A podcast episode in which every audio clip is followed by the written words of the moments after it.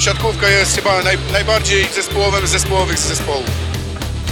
Szósty set. Nadajesz na żywo. Rozpoczynamy transmisję na żywo. Po przerwie od naszego ostatniego nagrania z Kubą Bednarukiem minęło już trochę czasu. No i szukaliśmy dobrych tematów, e, które moglibyśmy poruszyć w naszych nagraniach szóstego seta.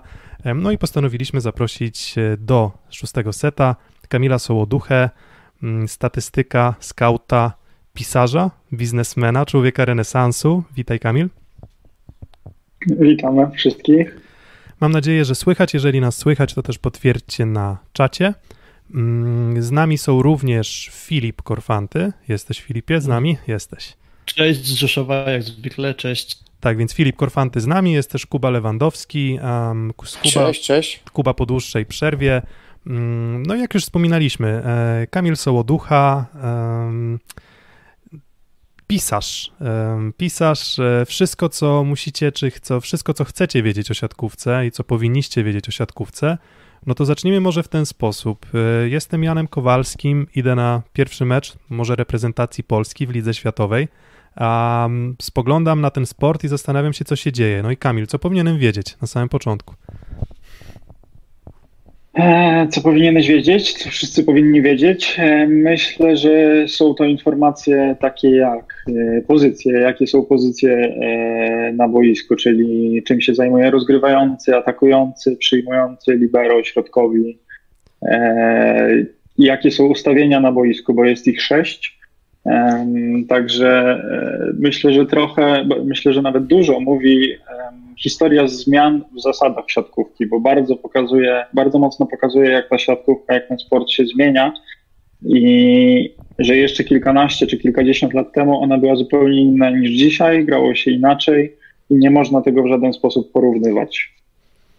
Mm, no właśnie, nie można, nie można porównywać, ale no, jestem takim, jestem właśnie tym Janem Kowalskim i i, i mam, i przynajmniej ja mam takie wrażenie, i to obserwując siatkówkę, że jakąś tam barierą wejścia do, do siatkówki jako takiej dla kibica, mm, dla zawodnika jest właśnie no, zrozumienie tych, tych podstawowych za, zasad. Czy ciebie jako statystyka, skauta, człowieka, który już bardzo głęboko wchodzi w tematy związane z oceną gry zawodników, poziomem gry drużyny, z taktyką, czy, czy, czy nie mierzi cię czasem sprowadzanie siatkówki do sportu, w którym mówi się tak trochę raz, dwa, trzy i hura i skończony atak albo nie? Czy, czy, czy, czy ciebie to w jakiś sposób mierdzi, odstrasza, czy uważasz, że no tak po prostu jest, no i, i, i że większość sportów, w większości sportów e, baza kibiców no zazwyczaj nie wchodzi bardzo głęboko w e, kwestie analizy taktyczne?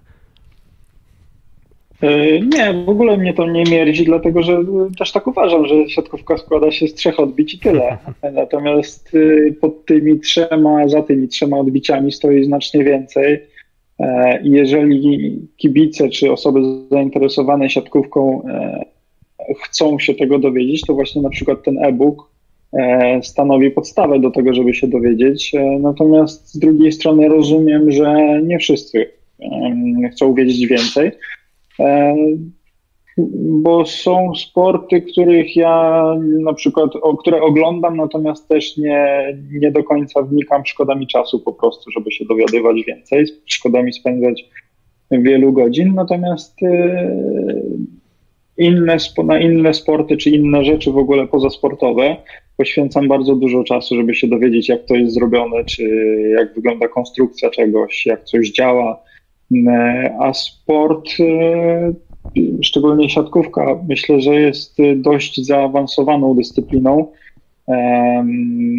Także tu, tu jest bardzo dużo e, rzeczy, których można się dowiedzieć, natomiast one nie są publiczne, a na pewno nie, nie, trudno je znaleźć w języku polskim, bo w języku angielskim jest trochę takich publikacji. Właśnie. Natomiast w naszym języku niestety nie ma. Mhm. Właśnie, bo to jest trochę tak, mi się wydaje, że głównym nadawcą siatkówki dla takiego przeciętnego kibica jest telewizja Polsat i od wielu lat mam wrażenie, że tam niezbyt duży postęp idzie, jeśli chodzi o sposób mówienia o niej, czyli komentatorzy zwykle w bardzo prosty sposób opowiadają o tym, co się dzieje na boisku i przez to po prostu wiedza dla takiego standardowego kibica się nie rozwija. Y, rzadko kiedy mamy okazję usłyszeć o tym, że jakiś zespół znajduje się w ustawieniu P1 albo w ustawieniu P6 i co się z tym wiąże. Głównie jest podział na atak w stylu z prawego skrzydła, z lewego skrzydła, ze środka i wydaje mi się, że może stąd jest pewnego rodzaju taki y, zastój, aczkolwiek właśnie twoja książka stara się jakoś tą wiedzę chętnych y, rozwinąć, bo oprócz tego, że opisujesz takie bardzo podstawowe sprawy, zaczynając nawet od tego, jak w ogóle wygląda boisko do siatkówki, no to z czasem, z kolejnymi stronami właśnie opisujesz, jak działają poszczególne pozycje na boisku i poszczególne mm, ustawienia. E, zastanawiam się nad jedną rzeczą. E, też prowadzisz swojego bloga o siatkówce i najpierw postanowiłeś napisać książkę, a blog posłużył ci do zebrania opinii o tym, co warto napisać, czy było odwrotnie, że zrobiłeś bloga, po czym powtarzające się pytania skłoniły cię do tego, żeby napisać książkę? E, blog powstał, ja nawet nie wiem ile lat temu, e, kilka lat temu i jakby koncepcja bloga, powód powstania tego bloga to były właśnie pytania od kibiców, które gdzieś dostawałem na portalach społecznościowych. I te pytania bardzo często się powtarzały i w sumie dalej się powtarzają, więc blog powstał po to, żeby, żebym ja w wolnym czasie mógł pisać, odpowiadać na pytania zainteresowanych osób. Natomiast już jak odchodziłem z Zaksy Kędzierzyn-Koźle, to pojawił się w mojej głowie e, pomysł, żeby e, zacząć kibiców e, uczyć to może złe słowo, natomiast informować o tym, co jest głębiej w siatkówce, jak to wygląda. Więc jakby pierwszy był blog, później był Właściwie to nawet nie e-book, a bardziej koncepcja kursów online, natomiast nie lubię się pokazywać w przestrzeni publicznej, więc stwierdziłem, że e-book będzie na początku w sam raz. Wiesz co, ja tą książkę przeczytałem i mnie w sumie też oprócz tego, co piszesz o siatkówce e, w takim znaczeniu, co się dzieje na boisku, też bardzo zaciekawił ten fragment o historii siatkówki. E, jest tego rozwinięcie na kilka stron i tam między innymi się można dowiedzieć o tym, że pewnego razu siatkówkę grało jednocześnie po jednej stronie boiska 16 zawodników. To też jest taka w sumie ciekawostka i szczerze powiem, że jestem pod wrażeniem twojego researchu. Możesz coś więcej powiedzieć o tym, w jaki sposób do tego w ogóle dochodziłeś, czy takich informacji? E, przede wszystkim tego rozdziału miało nie być. On powstał na samym końcu, a został umieszczony na samym początku e-booka.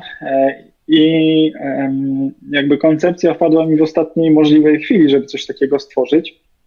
Natomiast jeżeli chodzi o research, to robiłem go zarówno na polskojęzycznych, jak i na, w angielskojęzycznych stronach. E, przeszukiwałem różnego rodzaju dokumenty i strony tutaj oficjalne, jak i nieoficjalne. Oficjalne, czyli FIVB i CEF. Natomiast również, e, szczególnie w Stanach Zjednoczonych, różne badania istnieją na ten temat i często wystarczyło przetłumaczyć. Natomiast informacje o zas zmianach zasad siatkówki, o ile w tych ostatnich kilkudziesięciu latach one są e, jasne, kiedy co się wydarzyło, wydarzyło, natomiast kiedyś ta historia siatkówki, siatkówka inaczej, innym torem biegła w Ameryce, e, innym torem w Europie, a jeszcze zupełnie innym w Azji, więc tutaj i istniały równolegle różne zasady siatkówki, jak również w innym czasie ta siatkówka się, się zmieniała i dopiero właściwie powstanie FIVB w latach 40. Y, pozwoliło na zunifikowanie w jakiś sposób tego sportu. Mm, to z takich e, największych zmian w zasadach, które w ostatnich latach no, chyba wpłynęły najmocniej na grę, no, to chyba wprowadzenie pozycji libero, no i oczywiście zmiana punktacji, czyli zdobywanie punktów przy, przy własnej zagrywce. A czy jak każdy sport ewoluuje, czy ty spodziewasz się dalszych zmian przepisów, które mogą w jakiś sposób zwiększyć atrakcyjność albo rzekomo zwiększą atrakcyjność, bo kojarzę taki patent, e, który grał chyba na klubowych mistrzostwach świata, nie wiem czy pamiętasz, czyli z tym, że ataki chyba tylko z drugiej linii mogły, mogły, mogły mieć miejsce. Za trzeciego metra. Tak, za, tak za, za, linii, dokładnie, za linii trzeciego metra, właśnie też dla, dla tych, którzy słuchają, a, a, a może jeszcze się w tej nomenklaturze gubią, no to może na bieżąco będziemy tłumaczyć. No i, no i co sądzisz o takich wydaje mi się, już dość drastycznych y, zmianach. W sensie, czy uważasz, że że jak, w, którą, w którą stronę pójdzie ewolucja przepisów w siatkówce? Nie mam pojęcia. To zależy od y, właściwie władz FIVB e, w głównej mierze. Natomiast są, są na pewno zasady, które są bardzo trafione, jak, y, jak wprowadzenie libero. Natomiast zasadą nietrafioną było to, to, te, to atakowanie na klubowych mistrzostwach świata za linii trzeciego metra. Myślę, że dobrym dzisiaj akurat coś takiego przeczytałem na jakimś portalu społecznościowym, żeby się zastanowić e, o wprowadzeniu w tym samym czasie drugiego libero do gry, e, czyli dwóch libero jednocześnie. I to byłoby ciekawym rozwiązaniem, ale póki tego nie przetestujemy, to nie będziemy wiedzieli, tak? E, także naprawdę chyba nikt tego nie wie, w jakim kierunku pójdzie, pójdzie siatkówka. Pamiętam, że byłem jakiś czas temu na takim spotkaniu, to się nazywało Rzeszowskie chyba Forum Siatkówki, coś takiego. E, I tam między innymi właśnie padło pytanie o to, w jaki sposób można by jeszcze mm, sprawić, żeby siatkówka była ciekawsza. I jedną z propozycji była taka, żeby libero mógł wystawiać piłkę z pierwszej linii górą. Więc to urozmaicenia jeszcze wprowadziło. Mm, na pewno, na pewno, to znaczy urozmaicenia, myślę, że było to, by, byłoby to urozmaicenie, a jednocześnie uproszczenie zasad siatkówki. O tak bym to nazwał. Okej. Okay. Zastanawiam się jeszcze nad. Aha, Piotrek, oddaję Ci głos. Tak, znaczy ja, ja, się, ja się kiedyś zastanawiałem już tak zupełnie abstrakcyjnie nad, załóżmy, siatkówką dla osób niższych bo to też, e, te, powiedzmy, tam wysokość siatki powoduje, że no, jest to dość mocna, jest tutaj dość mocna selekcja pod kątem, pod kątem wzrostu. Zastanawiałem się też nad tym, czy może w taką stronę FIVB e, pójdzie, żeby powiedzmy, nie wiem, jakieś kategorie wzrostu na przykład e, dodać, dodać w siatkówce, nie wiem, może, może to też mogłoby, mogłoby po prostu zwiększyć zainteresowanie ludzi u, u podstaw, tak, no bo jakby siłą piłki nożnej jest na pewno to, że że w zasadzie wystarczą ci dwa plecaki, y, piłka i to nawet niekoniecznie musi być piłka, tylko może być gdzieś tam z taśmy sklejona, y, sklejona pseudopiłka i w zasadzie możesz y, grać na, na przerwie w, mm, w szkole w siatkówkę, no niestety już te oczekiwania są e, ciutkę większe, no musisz mieć boisko, musisz mieć rozstawiony słupek, musisz mieć rozstawioną siatkę i to na pewno e, na pewno um, utrudnia ludziom też wejście w ten świat siatkówki od strony praktycznej, no bo, bo, bo, bo to też na pewno decyduje o, o popularności sportu na, e, na świecie. A, I Filip, i ty, ty, ty miałeś jakieś pytanie? E, moje pytanie było takie, bo rozmawialiśmy o takim kształcie siatkówki stricte, o tym, co się dzieje na boisku, jak jest odbijana piłka, do kogo jest odbijana, ale w sumie jako, że jesteś statystykiem, to też nawiązując trochę do zamieszłych czasów, 96 rok Igrzyska Olimpijskie w Atlancie i kilkanaście lat później Luboganiew, bułgarski znakomity siatkarz, mówi o tym, że Włosi właśnie podczas tych igrzysk znacznie wyprzedzali swoich rywali, bo zaczęli wprowadzać zaawansowaną analizę statystyczną. Oni ostatecznie zrobili srebrny medal, aczkolwiek to być może ta analiza statystyczna pomogła im trochę osiągnąć tak dobry wynik. Minęło kilkadziesiąt już lat, statystyczna analiza rozwinęła się już na tyle, że można ją jeszcze jakoś poprawić? Ty widzisz, w jakim kierunku to będzie szło, żeby na przykład w 2021 roku w Tokio jakiś rywal mógł jeszcze analizą statystyczną znacząco przewyższyć swoich konkurentów? Ja myślę, że w każdym momencie my, my jako statystycy e, możemy udoskonalać swoje analizy, wchodzić dużo głębiej w analizę.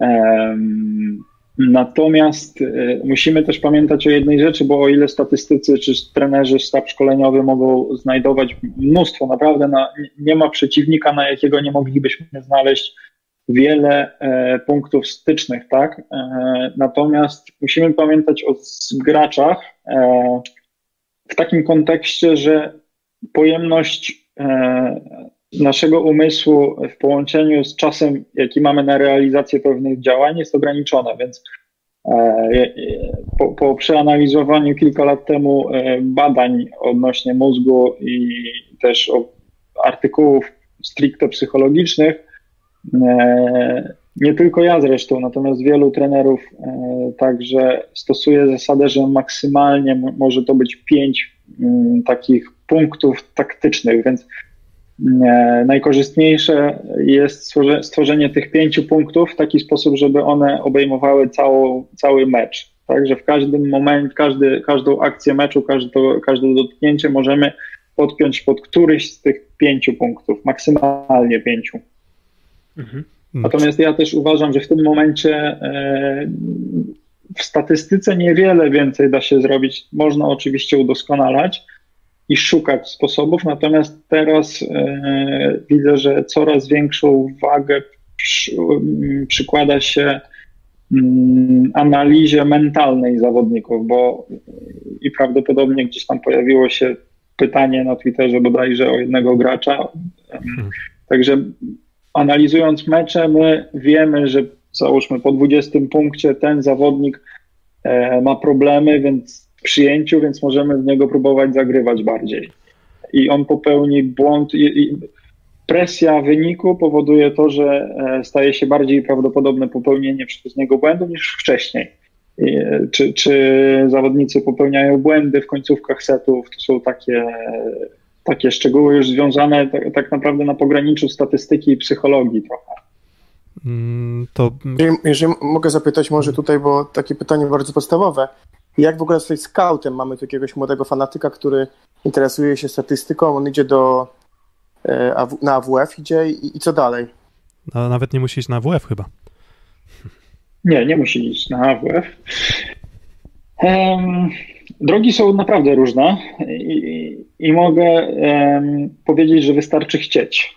Natomiast wystarczy chcieć to jest wiele cech. E, Ja na przykład studiowałem informatykę i zostałem zapytany przez ówczesnego trenera Mariusza Serwiela, ówczesnego trenera AZS-u Olsztyn, czy chciałbym być statystykiem, bo wiedział, że interesuje się e, siatkówką, natomiast miałem też wiedzę odnośnie komputerów e, i, i jakby to, to był mój pierwszy krok, a pomagało mi kilka osób, które wtedy bardziej były zaangażowane w siatkówkę, w, statystykę ode mnie. E, Także tu byciu statystykiem po- pomaga bardzo posiadanie mentora jako takiego,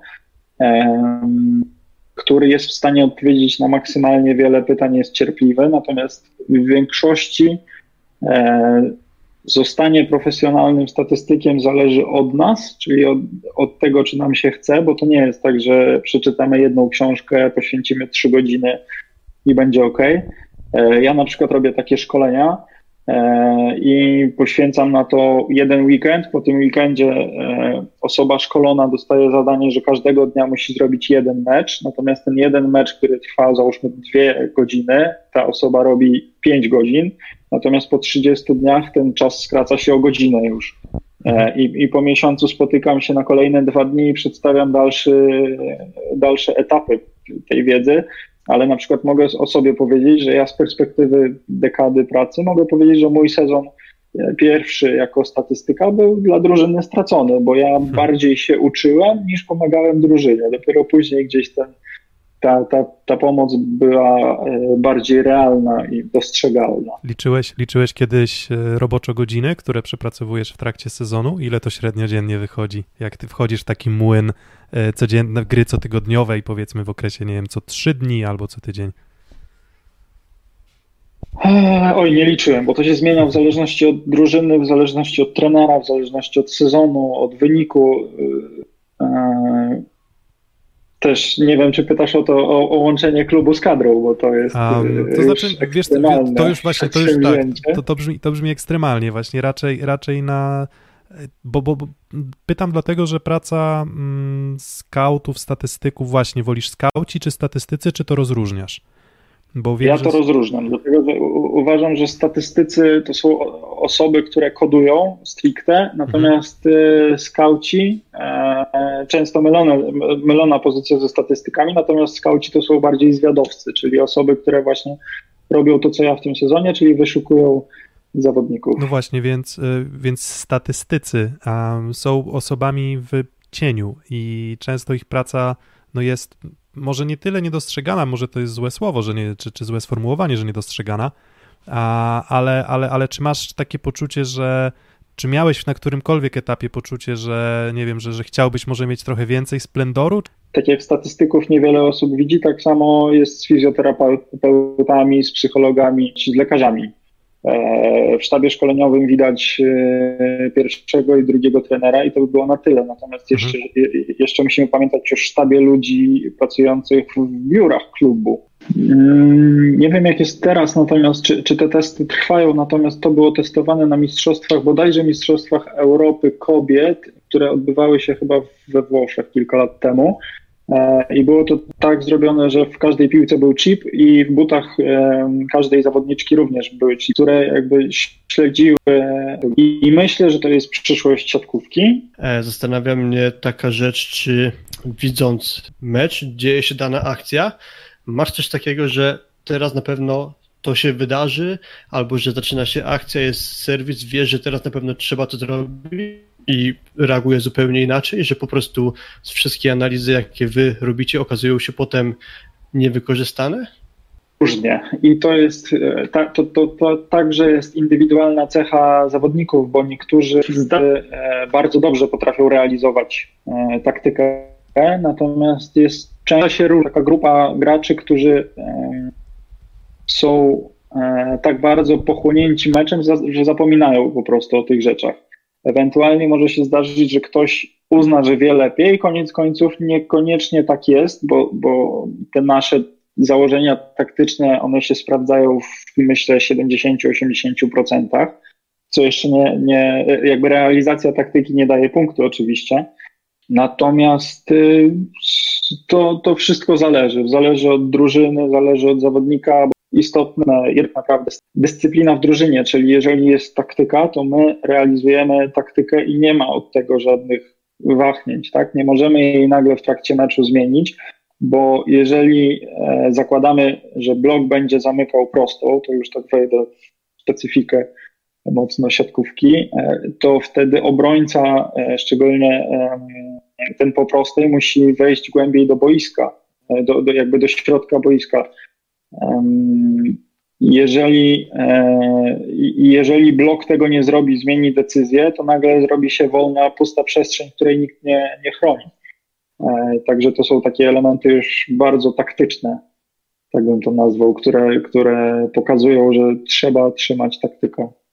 Właśnie A jeżeli mogę w tym kontekście, przepraszam, właśnie wczoraj jakby nawet oglądając klasyk niemiecki, bramka świetna Joshua Kimicha, padło zdanie, że on bardzo, bardzo słucha w, każdym w każdej odprawie e, taktyki, ustala słabą stronę każdego przeciwnika i wskazano jako przykład takiego zawodnika, który nadzwyczajną uwagę przywiązuje do taktyki. Czy ty możesz wskazać na przykład takiego zawodnika reprezentacji Polski, który e, twoim zdaniem jest takim maniakiem na punkcie taktyki i gdzieś tam przywiązuje największą wagę do tego? Hmm. Hmm. Nie, nie jestem w stanie wskazać. tak e, nikt mi nie przychodzi Czyli- do, do, czyli- do głowy. No, Czyli raczej, raczej, natomiast raczej ich męczą odprawy? w sensie, czy że, jest, że, że za dużo, czy, czy, czy po prostu już się nauczyli, że to jest integralna część ich roboty? A to też wszystko zależy, bo zależy od trenera w głównej mierze. Również z, jakby z, ze struktury naszego ciała i umysłu wynika to, że my jesteśmy w stanie się skupić maksymalnie przez 20-25 minut. I moim zdaniem to są najlepsze odprawy, gdzie trenerzy decydują, że odprawa ma trwać maksymalnie pół godziny. Może ich być więcej, ale pół, to są półgodzinne sesje. Natomiast zdarzyło mi się również, gdzie trenerzy robili odprawy na przykład jedną bądź dwie, ale godzinne, dwugodzinne. I uwierzcie mi, że po 30 minutach już e, ja widzę, że pierwsze osoby ziewają, a również zdarzyło mi się e, złapać kogoś, że przysnął po prostu. Złapać, no jakby nie dał rady powstrzymać swojego organizmu. A propos pytania. Natomiast e, jak zadaliście, za- usłyszałem pytanie o Kadrowicza, to przypomina mi się e, Rucek, który naprawdę bardzo dobrze pamiętał swoje mecze i liczby i nie wiem jakim cudem, ale w trakcie meczu on był w stanie w głowie stworzyć swoje własne statystyki, które e, pokrywały się, bo często przychodził, e, jeszcze jak pracowaliśmy razem w Zaksie, przychodził do mnie, że e, nie wpisałem mu jednego bloku, bo jakby statystycy wszyscy popełniają błędy i, i szczególnie w bloku. statystycznych i starał się tym tematem mocno interesować. A z drugiej strony przecież w meczu z Iranem nie posłuchał trenera Antiki, tak, tylko poszedł na, na chyba to był Sejed, tak, i, i wygraliśmy mecz. Tak, albo ustawił się na obronie na 12 metrze. Znaczy, przepraszam, bo to im więcej lat minęło od tego wydarzenia, tym na dalszym metrze ustawił się Marcin Możdonek. to tak nawiasem mam takie wrażenie, bo to było tak naprawdę chyba gdzieś około 8-9 metra, ale y, mniejsza z tym. Z kolei a propos tego, jak zawodnicy słuchają tego, co się do nich mówi a propos statystyk, to jest jakby uogólnienie, bo to nie każdy tak ma oczywiście, ale też pamiętam, ktoś mówił taką anegdotę, że jeden z siatkarzy dostał na pendrive analizę przeciwnika, powiedział, że się z nią zapoznał, a tak naprawdę dostał pustego pendrive'a. E, Zdarzało się również i tak. To są wbrew pozorom dość częste sytuacje. Ja jakby nigdy nie chciałem wyko- wykorzystywać tego, mówić o tym otwarcie, natomiast e, są gracze, również reprezentanci polscy, Polski, którzy, którzy nie zerkali w to, co było stworzone. Ja w pewnym momencie zacząłem wrzucać na YouTube'a e, filmiki i tylko ta jedna osoba miała link do tego pliku i widać tam bardzo dobrze liczbę wyświetleń, także Okej. e, potem również można zobaczyć. E, Przedtem wspomniałeś o tym, jak ważna jest jakby realizacja taktyki. Mi się właśnie wydaje, że takim zwięzłym zdaniem, chcąc to podsumować, mając określony system gry, którego się trzymamy i coś nam nie idzie, doskonale wiemy, czego nie robić, skoro nie idzie. Jeżeli reagujemy w każdy sposób losowo, to tak naprawdę nie wiemy, co u nas nie funkcjonuje, więc nie wiemy, co zmienić, bo nie wiemy, co akurat w naszej grze szwankuje. E, tak, to prawda. No, to jest właśnie przykład, w, e, który powiedziałem o systemie bloku obrony. E, I, i dru, drugim takim przykładem jest zagrywka. Za, zawsze analizujemy to, jak przeciwnicy zagrywają, jak poszczególni gracze zagrywają e, i pod nich ustalamy, czy stoimy w standardowych pozycjach, przy, przyjmujący libero, czy stoją w standardowych pozycjach, czy muszą, muszą się przesunąć w jakąś stronę, coś odpuścić, e, żeby coś, inną strefę pokryć bardziej. Natomiast jeżeli e, jeden z tych trzech zawodników nie respektuje taktyki, to pojawia, pojawia się duży problem po prostu i I, i, I wtedy niestety wpada więcej asów na przykład, bo w tym miejscu, gdzie faktycznie tamten za- zawodnik zagrywa, e, nikt nie, nie, nie, nie przyjmie. Częstą sytuacją jest też tak, że jest, zakładamy, że do pierwszej strefy, do linii nie zagra ktoś, e, więc przesuwamy. E, Natomiast tam zagrywka pójdzie i w następnej akcji ten zawodnik przyjmujący już się przesunie i pokryje tą pierwszą strefę. Natomiast jest to jedna z 50 zagrywek i on w tym meczu już na 100% nie wykona tej zagrywki. Natomiast y, zagra tam, gdzie powinien ten zawodnik stać faktycznie. To jest jeden z tematów, które poruszasz w swojej książce. Właśnie między innymi napisałeś o, o tym, że lider musi być podległy trochę zespołowi, bo to nie może być tak, że on jest indywidualnością, bo pewnie będzie ciężko go okiełznać e, pod kątem taktycznym. I książkę, jeśli ktoś jest zainteresowany, można kupić na siatkówka8statystyka.pl łamane przez e-book, ale nie piszesz w książce z kolei stricte o mm, swojej roli, która wydaje mi się, że w ostatnim czasie trochę ewoluowała. Po pierwsze dlatego, że zacząłeś dużo pracować zdalnie. Pamiętam, robiliśmy taki wywiad kiedyś, gdzie to się dopiero zaczynało. Po tych właściwie kilkunastu miesiącach możesz powiedzieć, że twoja praca jako statystyka zdalnego też ewoluowała?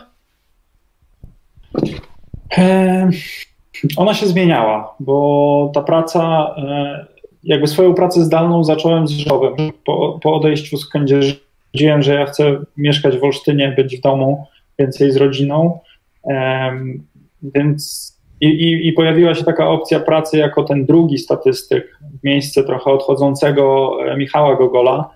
E, I moje ustalenie z Andrzejem Kowalem było takie, że ja będę tydzień w miesiącu w Rzeszowie i to się zmieniało, bo e, kiedy była potrzeba, to byłem częściej, w kolejnym sezonie była mniejsza potrzeba, więc byłem rzadziej. Natomiast y, mam taki epizod, y, który równolegle z pracą w Aseco Resowi pro, prowadziłem. E, Byłem e, statystykiem w, ym, we Frankfurcie w lidze niemieckiej.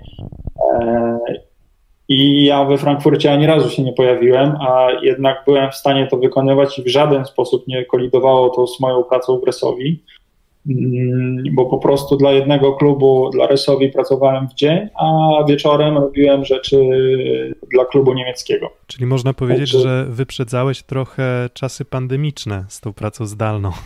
Teraz w zasadzie staje się to, teraz w zasadzie staje się to standardem. Tak, tak, tak. Em, Natomiast zdaję sobie sprawę, że ta praca e, zdalna nie jest dla każdego, bo trzeba e, samodyscypliny, żeby wstać rano i zacząć pracować o, o 8, a nie dopiero o 8.40 po pierwszej kawie. Tak, to, to, to prawda. To chyba każdy z nas, e, z osób, które zdalnie pracują, zwróciły uwagę na to, że, że właśnie to utrzymanie dyscypliny jest wyjątkowo trudne, gdzie tych rozpraszaczy, e, rozpraszaczy nie brakuje.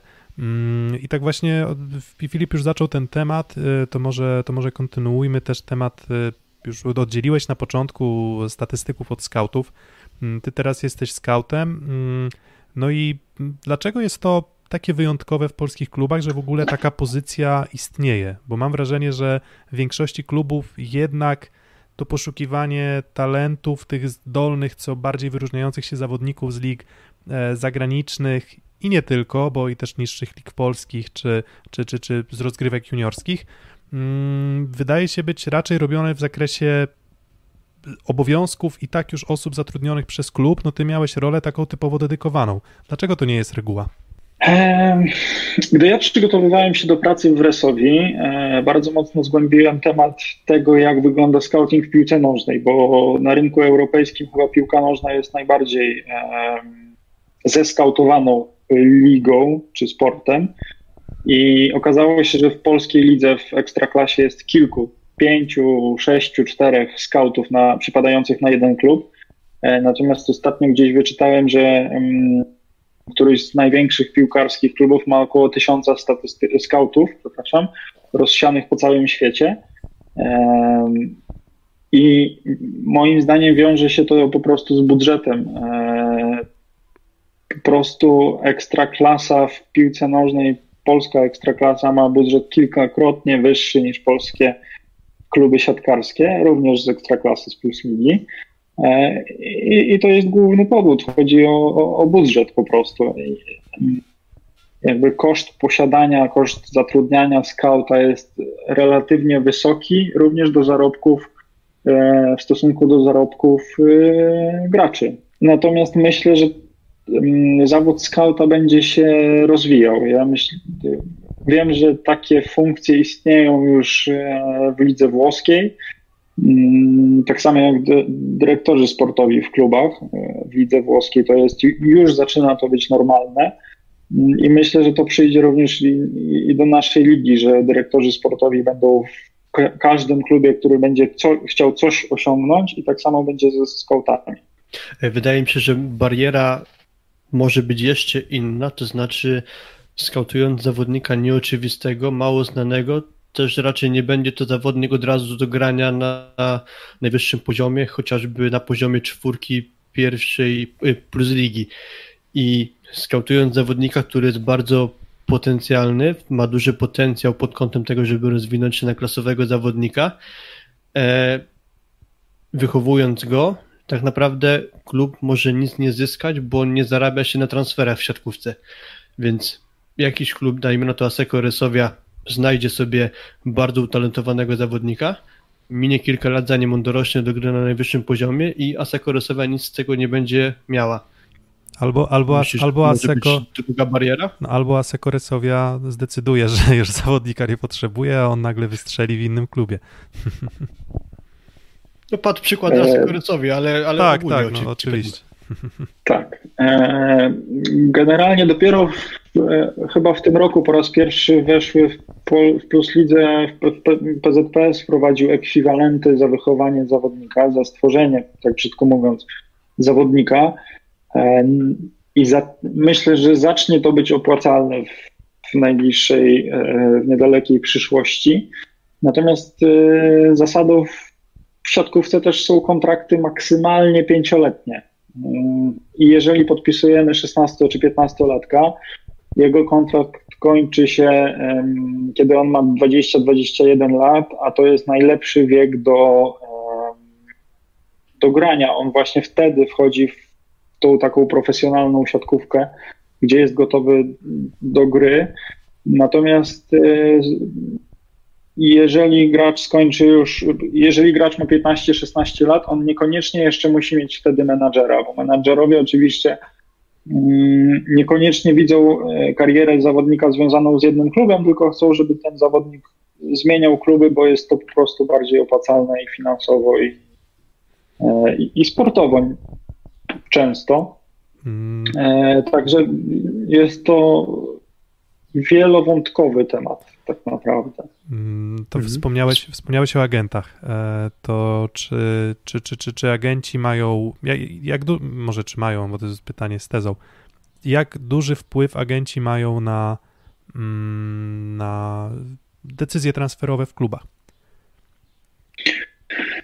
E, Moim zdaniem bardzo duży, dlatego że e, po pierwsze agenci, menadżerowie e, są, są w stanie przekonać zawodnika do tego, a nie do tego klubu. Jeżeli gracz ma ofertę z tego i z tego klubu, to e, agent może powiedzieć do tego zawodnika idź tu, bo tutaj są lepsze, będziesz miał lepsze warunki, coś w tym stylu i niejednokrotnie taka sugestia przeważa na szali.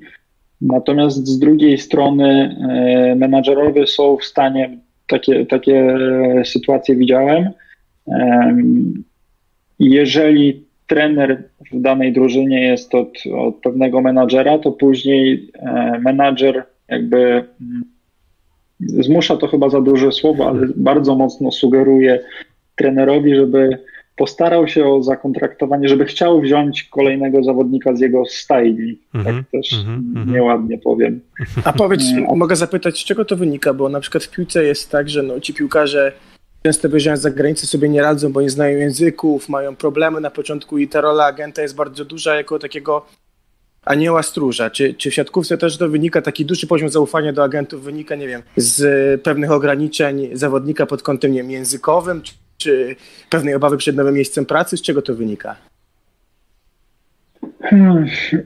Ja myślę, że menadżerowie bardzo wiele ułatwiają w życiu zawodników. Menadżerowie e, to, to, to, jest, to nie jest tak, że klub przychodzi do menadżera. E, najczęściej tak też się zdarza oczywiście, natomiast e, menadżerowie mają kontakt z prezesami czy z dyrektorami sportowymi w klubach i dzięki rozmowom z nimi wiedzą, czego im potrzeba, tak? Że w tym sezonie mamy kontrakt z tymi zawodnikami, potrzebujemy załóżmy atakującego bardzo silnego, bo takiego chce nasz trener, i wtedy menadżer jest w stanie zasugerować, to ja mam 10 atakujących, ale tych trzech sprawdzi się u was, bo ci trzej są siłowi, pozostali to są e, bardziej techniczni.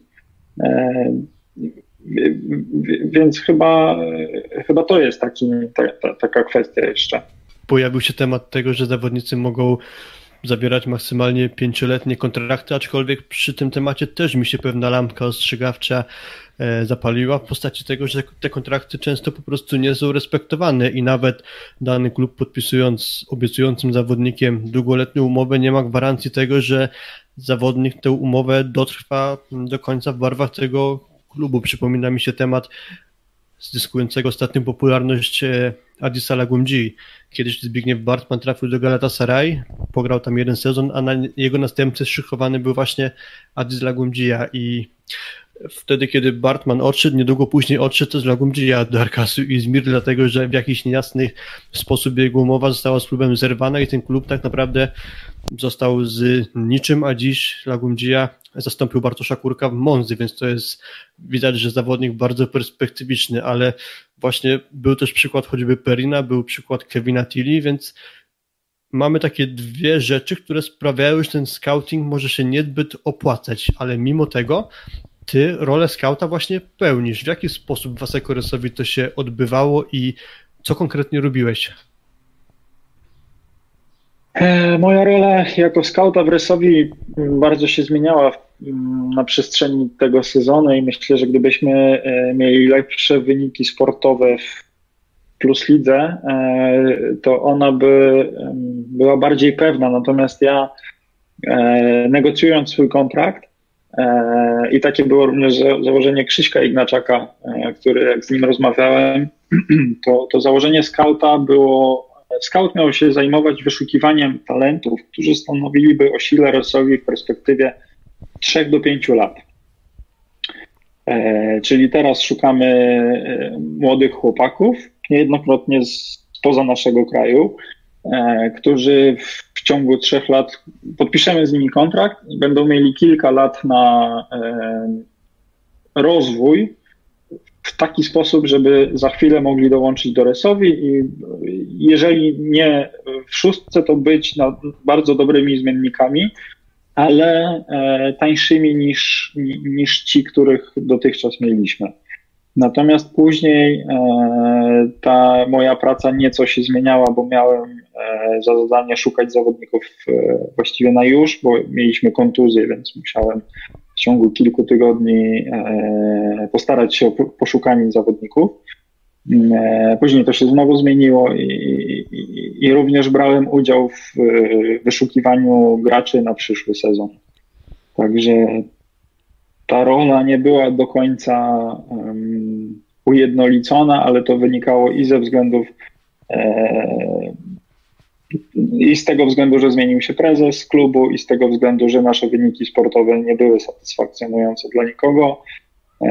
Także to, to, to po, poza tym trzeba pamiętać, że to był pierwszy rok skauta w, właściwie w Plus Lidze, bo wcześniej był Tomek Kozłowski jeszcze w Asekoresowi, natomiast on nie do końca pracował w takiej formie, w jakiej ja pracowałem, więc z Krzyśkiem Ignaczakiem e, tworzyliśmy dopiero funkcję skauta w klubie.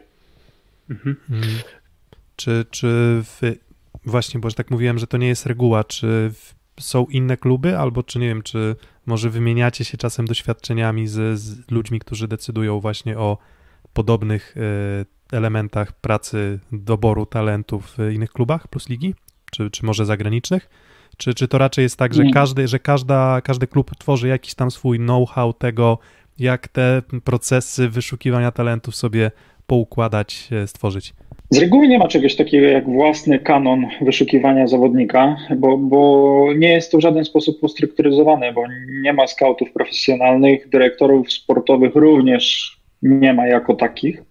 Mm, poza tym e, zmiany w sztabach szkoleniowych są bardzo e, szybkie, e, a trenerzy również powinni mieć i to znaczący głos na, na, na to, jak, który zawodnik będzie grał, a który nie będzie grał w danym klubie to, to, to chyba, chyba pokazuje, jak, jak bardzo tego brakuje. Natomiast jeżeli chodzi o relacje, o środowisko siatkarskie, to na przykład, jeżeli na, na przykładzie statystyków, ja jestem w stanie powiedzieć, że w męskiej, w plus lidze mm, e, współpraca statystyków naprawdę stoi na bardzo wysokim poziomie, bo jeżeli jeden czegoś potrzebuje, to E, wszyscy, i to dosłownie wszyscy e, zechcą pomóc temu jednemu statystykowi, czy to się rozwijać, czy dyskutować o czymś, o jakichś analizach, ale również jeżeli mamy jakieś pytania mm, odnośnie danego gracza, czy on jest zdrowy, czy jak on się czuje, czy to jest maksimum jego umiejętności, co on grał w tym sezonie, to każdy odpowie. E, I nie zdarzyło mi się, żeby ktoś, brzydko mówiąc, ściemniał mhm. w tej kwestii. Mhm. Tak naprawdę moja praca w Resowi również polega na tym, że E, ja dzwonię do trenerów, do e, statystyków, do ludzi ze sztabu szkoleniowego i oni mi odpowiadają na pytania oczywiście e, odnośnie zdrowia i o tych wszystkich innych kwestiach, które, o których przed chwilą powiedziałem. Natomiast trzeba pamiętać również, że jeżeli bezpośrednio zadzwonię do e, trenera klubu A, powiedzmy, zapytać o zawodnika, który w tym klubie był, no to muszę wziąć pod uwagę, że jeżeli ten trener chce zostawić tego zawodnika, to może mi powiedzieć, że, to, że on jest, y, że ma jakieś problemy, kontuzje i tak dalej. Natomiast jeżeli chce się go pozbyć, e, to powie, że wszystko jest w porządku, a może być w drugą stronę. Również y, y, z racji tego, że właściwie mam wiele lat doświadczenia w różnych zespołach z wieloma innymi graczami, to ja również dzwoniłem do, po prostu do siatkarzy zapytać o kolegę z drużyny, czy o kolegę, z którym grali rok czy dwa lata temu. Jakim się grało, jakie są jego cechy e, widziane z perspektywy e, zawodnika, a nie członka sztabu szkoleniowego. Przypomniała mi się taka anegdota odnośnie Oskara Kaczmarczyka, kiedyś jak Zaksa grała z jakimś serbskim zespołem, chyba z Wojwodiną, w którymś z europejskich pucharów, to nie mógł znaleźć nagrań wideo tego serbskiego zespołu i poprosił jednego z statystyków reprezentacji Serbii i ten statystyk po prostu pojechał na ten mecz serbskiej drużyny i Oskarowi ten mecz nagrał, więc jakby to jest taki wyższy poziom współpracy. I, I tu wtrącę, że to nie jest, to nie jest żadna nowość czy jednostkowy przypadek. To, tak to wygląda właśnie. Dzisiaj może byłoby inaczej, bo ten statystyk został już z kadry Serbii zwolniony. Po prostu Nikola Grbić kiedyś wymienił kadrę, ale e, zmierzając w innym kierunku jeszcze odnośnie tego, jak ty pracujesz jako scout, bo też jeszcze z Oskarem niedawno rozmawiałem odnośnie jego pracy w Szwajcarii. On mówił o tym, że znacznie trudniej znaleźć dobrego zawodnika na poziom Zachsy Koźle, dlatego że to musi być siatkarz bardzo dobrze wyprofilowany pod potrzeby tego klubu, a takich zawodników jest znacznie mniej. Pracując na niższym trochę poziomie e, ligowym zawodników na daną pozycję, którzy mogą podpasować do klubu jest ogrom, ale trzeba szukać w bardzo nieoczywistych kierunkach. Ja jestem ciekawy, jak ty pracowałeś właśnie, czyli w jakich ligach szukałeś, jakie ligi skautowałeś. Czy przeciętny, siat, e, przeciętny kibic w ogóle nazwy takich lig może znać? tak pół żarcie. Nie liczyłem nigdy z ilu lig dokładnie, ile lig śledziłem w tym sezonie, natomiast mogę zacząć wymieniać. To była Liga Serbska, Bułgarska, Czeska, e, również kilka meczów Ligi Słoweńskiej oglądałem e, w kontekście konkretnego zawodnika. Ligę Akademicką w Stanach Zjednoczonych, Brazylia, Argentyna, Niemcy, Liga Włoska, Rosyjska to są te takie oczywiste. Ostatnio nawet, kiedy teoretycznie turnieje nie były grane, bo było wstrzymane, wszystko okazało się, że odbywały się, to, było na początku maja, w okresie majówki, odbywały się Mistrzostwa Uralu. I jakby na żywo tego nie śledziłem, nie, bo nie było żadnego streamingu meczów, natomiast udało mi się zdobyć te mecze. Także tuż po majówce miałem te mecze i oglądałem.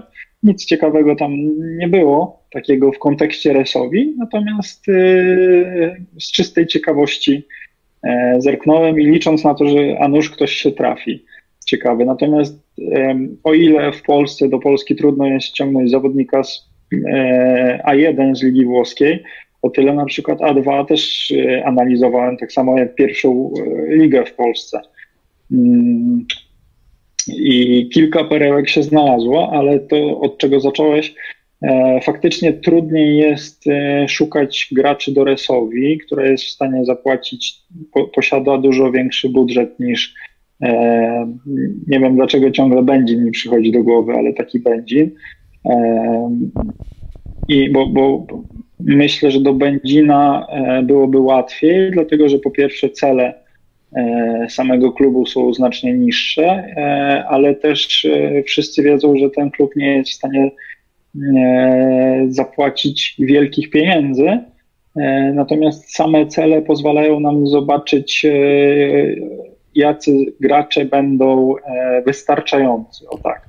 Wystarczającym graczem do medalu plus ligi to są gracze wybitni, natomiast do zajęcia miejsca, do utrzymania się w plus lidze to będą gracze reprezentanci swoich krajów. O tak. Pytanie padło na czacie, ale też chodziło mi po głowie. To może najpierw, znaczy najpierw jedno pytanie. Pod którym z transferów Aseko Rysowi Rzeszów, już ogłoszonych w tym okienku, podpisuje się Kamil Sołoducha? Dzisiaj widziałem, że zostały, ja nie do końca śledzę, które zostały ogłoszone, a które nie, więc nie chciałbym za wcześnie coś powiedzieć, okay, natomiast okay. Michał Potera widziałem, że był dzisiaj ogłoszony. O Michale ja zacząłem mówić głośno na przełomie listopada i grudnia bodajże, że to jest gracz, który naprawdę w plus lidze się mocno wybija. Nie jest jakby zawodnikiem, którego się widzi na boisku, bo nie jest e, tak, taką petardą jak Zati na przykład. Mhm. E, natomiast robi swoje statystyki, pokazują, że naprawdę dobrze wykonuje, wykonuje swoją pracę. E, w rankingach jest bardzo wysoko, natomiast oczywiście minusem jest to, że nigdy nie grał o jakieś większe cele. W żadnym takim klubie nie był, który musiał zdobyć medal. Mhm. Mhm. Także tu nie do końca wiemy, jak sobie poradzi, natomiast przeanalizowałem kilka lat jego kariery i myślę, że, że będzie dobrze w jego wypadku. Natomiast e, jeżeli chodzi o transfery, to właściwie em, o większości myślę, że poza jednym graczem na ten moment e, miałem e, coś do zrobienia, czyli albo robiłem e, raporty, e, co nie znaczy, że później ja- jakby robiąc raport, ja przygotowywałem wszelkie statystyki, montaże, e, swoją własną opinię i są również podpisani gracze, których odradzałem ze, ze względu albo na charakter, albo na to, że uznałem, że, że nie spełniają tego, nie nie są wybitnymi, powiedzmy. Mhm.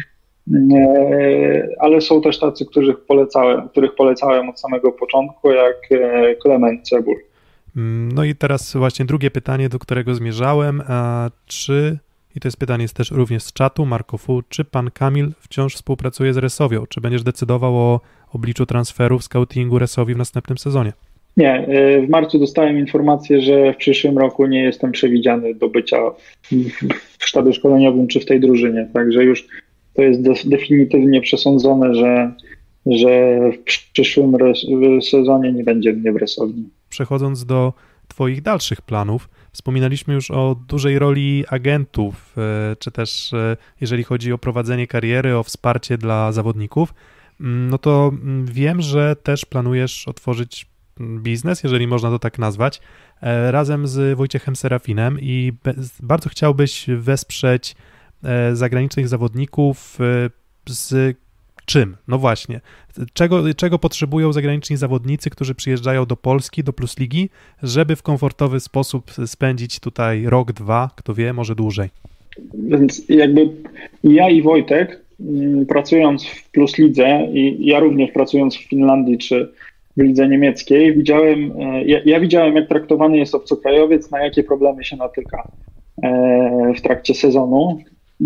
Natomiast będąc w Polsce, widzimy, jakie trudności, jak dla nas e, pewne sprawy są oczy, dość oczywiste, tak dla obcokrajowców, i tu mówię zarówno o graczach, jak i o trenerach, sprawiają ogromne problemy, więc em, stwierdziliśmy, że mając pewne doświadczenie, e, szczególnie Wojtek, który był team managerem w e, Zaksie Kędzierzyn-Koźle, Mhm. e, natomiast e, i wykorzystując nasze znajomości i kontakty, jesteśmy w stanie bardzo mocno pomóc grupie zarówno trenerów, jak i zawodników e, z innych krajów. E, I ma to polegać na obsłudze, mm, pełnej obsłudze ich działalności gospodarczych, e, sposobie zatrudnienia, pozwoleniu na pobyt w Polsce i teoretycznie wiele z tych rzeczy stoi po stronie klubów, natomiast to jest taki przymus, który każdy chce od siebie jak najdalej od, odepchnąć, natomiast również chcemy się opiekować ich rodzinami, czyli dziećmi i partnerkami bądź żonami, żeby w równie komfortowych warunkach mogły, mo, mogli wszyscy żyć w Polsce. E, Także po części skupimy się na bezpieczeństwie, czyli właśnie wprowadzeniu e, działalności gospodarczych, e, ubezpieczeniach. Natomiast również jeżeli chodzi o komfort, czyli cał, cało, całe to życie, które każdego z nas otacza, e, takie jak znalezienie e, najlepszego operatora telefonii komórkowej czy e, mieszkania po prostu, coś przez co każdy musi przejść, ale również będziemy oferowali takie wsparcie, na przykład scoutingowe, to już z mojej dziedziny, obsługę księgową czy obsługę prawną. Także to jest dość szeroki temat. E, Trochę zaczynamy sądować rynek, które z tych usług są naj, najmilej widziane, a które mniej, bo ktoś inny to robi albo nie potrzebuje. Także jeszcze zobaczymy, a tak naprawdę wszyscy, którzy w Polsce mają działalność gospodarczą, wiedzą, że to nasze prawo nie do końca jest yy, łatwe. Mogę chyba powiedzieć, że jest trudne po prostu. Wiesz co, Kamil, ja jestem doradcą podatkowym, wiesz, także polecam się. A tak na poważnie to właśnie w tym kontekście chciałem zapytać, bo, bo wiem, że standardem e, jest działalność gospodarcza, uwaga, jest podatek liniowy, e, natomiast czy, czy spotkałeś się z taką sytuacją, że zawodnicy na przykład chcieli mieć umowę o pracę, nie wiem, przychodzi i mówi, nie, mnie nie interesuje działalność, ja nie, nawet mówię szczególnie obcokrajowców, tak, on mówi, ja chcę mieć umowę o pracę, ja chcę mieć Net y, salary, dziękuję bardzo. E, Zdarzają się takie osoby i to nawet chyba częściej w sztabach szkoleniowych. Natomiast e, myślę, że w 12 na 14 klubów Plus Lidze odbiją się od ściany po prostu, bo to jest nieopłacalne dla Nie, no klubu. tak, koszt, koszt jasne. To, to wiesz, e, znacznie lepiej ode mnie zapewne. Jeszcze mi musicie wytłumaczyć. No, że klub płaci Problem- dużo. Ogólnie problemem są ZUSy, to jest problem największy, tak, że wysokość ZUSu, jaki trzeba płacić od strony jakby pracodawcy, jest, jest, to jest kwestia, która powoduje, że w sporcie de facto działalność gospodarcza jest no, po, nie wiem, popularna na poziomie plus ligi czy ekstraklasy w 90 paru procent. E, Jakie niebezpieczeństwa grożą obcokrajowcom pod kątem niedopilnowania formalności związanych z ich grą w Polsce? Eee, Jest ich wiele, naprawdę wiele. Eee, Po pierwsze, jeżeli e, skończy się zezwolenie na pobyt, to, a był taki przypadek w Plus Lidze, gdzie zawodnik był naprawdę o włos od tego, żeby dostać, zostać wydalonym z kraju w trakcie trwania sezonu. Był to zawodnik spoza Unii Europejskiej, więc dostałby zakaz wjazdu do Unii, a że był reprezentantem swojego kraju, to tak naprawdę jego kariera siatkarska mogłaby się zakończyć, bo dwa lata nie pojawiania się w Europie to jest e, dwa lata nie grania w ogóle w siatkówkę. Niestety takie są realia, ale e, często są to również niedopilnowania spraw podatkowych, bo, bo coś jest źle wyliczone albo e, Opłata zawodnik na złe konto przelał e, podatki. To są bardzo błahe, bardzo poważne rzeczy, ale błahe błędy. E, Więc to chcemy zabezpieczyć. E, Nie chcę tu się odnosić do przykładów różnych osób, natomiast to bardzo dobrze śledzi siatkówkę, ten wie, co się wydarzyło w kilku ostatnich latach, ale też e, widzimy, że na przykład jak się sezon ligowy kończy, każdy zawodnik wyjeżdża z naszego kraju, klub już od kilku tygodni co najmniej myśli o przyszłym sezonie i na przykład gracze zapominają zamknąć swoje działalności gospodarcze i na przykład muszą, wracają później do Polski po roku i okazuje się, że zalegają ze składkami na ubezpieczenie społeczne czy pod- podatkami e, i, i tu wcale nie mówię o jednostkowych przypadkach, to się zdarza naprawdę często. Ale to są podatki, ubezpieczenia, ale też takie sprawy bardziej przyziemne, jak na przykład zakończenie umowy e, z dostawcą na przykład telewizji albo internetu. Również, tak, tak. To są już e, sprawy mniejszej wagi, natomiast e, jeżeli coś się zaniecha i, i, i nie zrealizuje się jakichś tam zobowiązań w ciągu e, kilku lat, no to, to zapewne kwota odsetek narośnie dość spora. E, a również ta, ta osoba będzie musiała się pojawić w kraju prędzej czy później, więc są z tego jeszcze dodatkowe koszty. Jest taki bardzo znany przypadek Luki Toniego. On w Niemczech zgłosił się na podatek kościelny, się nie wyrejestrował i potem chyba 4 miliony euro musiał dopłacić. A to nie słyszałem tego.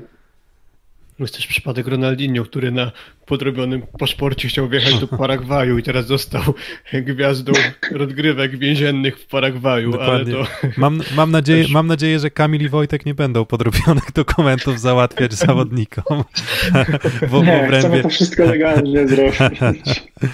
Jasne. E, Natomiast jeszcze chciałbym dodać, że tu oczywiście część zadań, które chcemy pokryć, stoi po stronie menadżerów, część zawodnicy muszą robić, część zobowiązują się kluby, żeby robić, natomiast e, zaniechania mogą pojawić się po każdej stronie i to jest naturalne.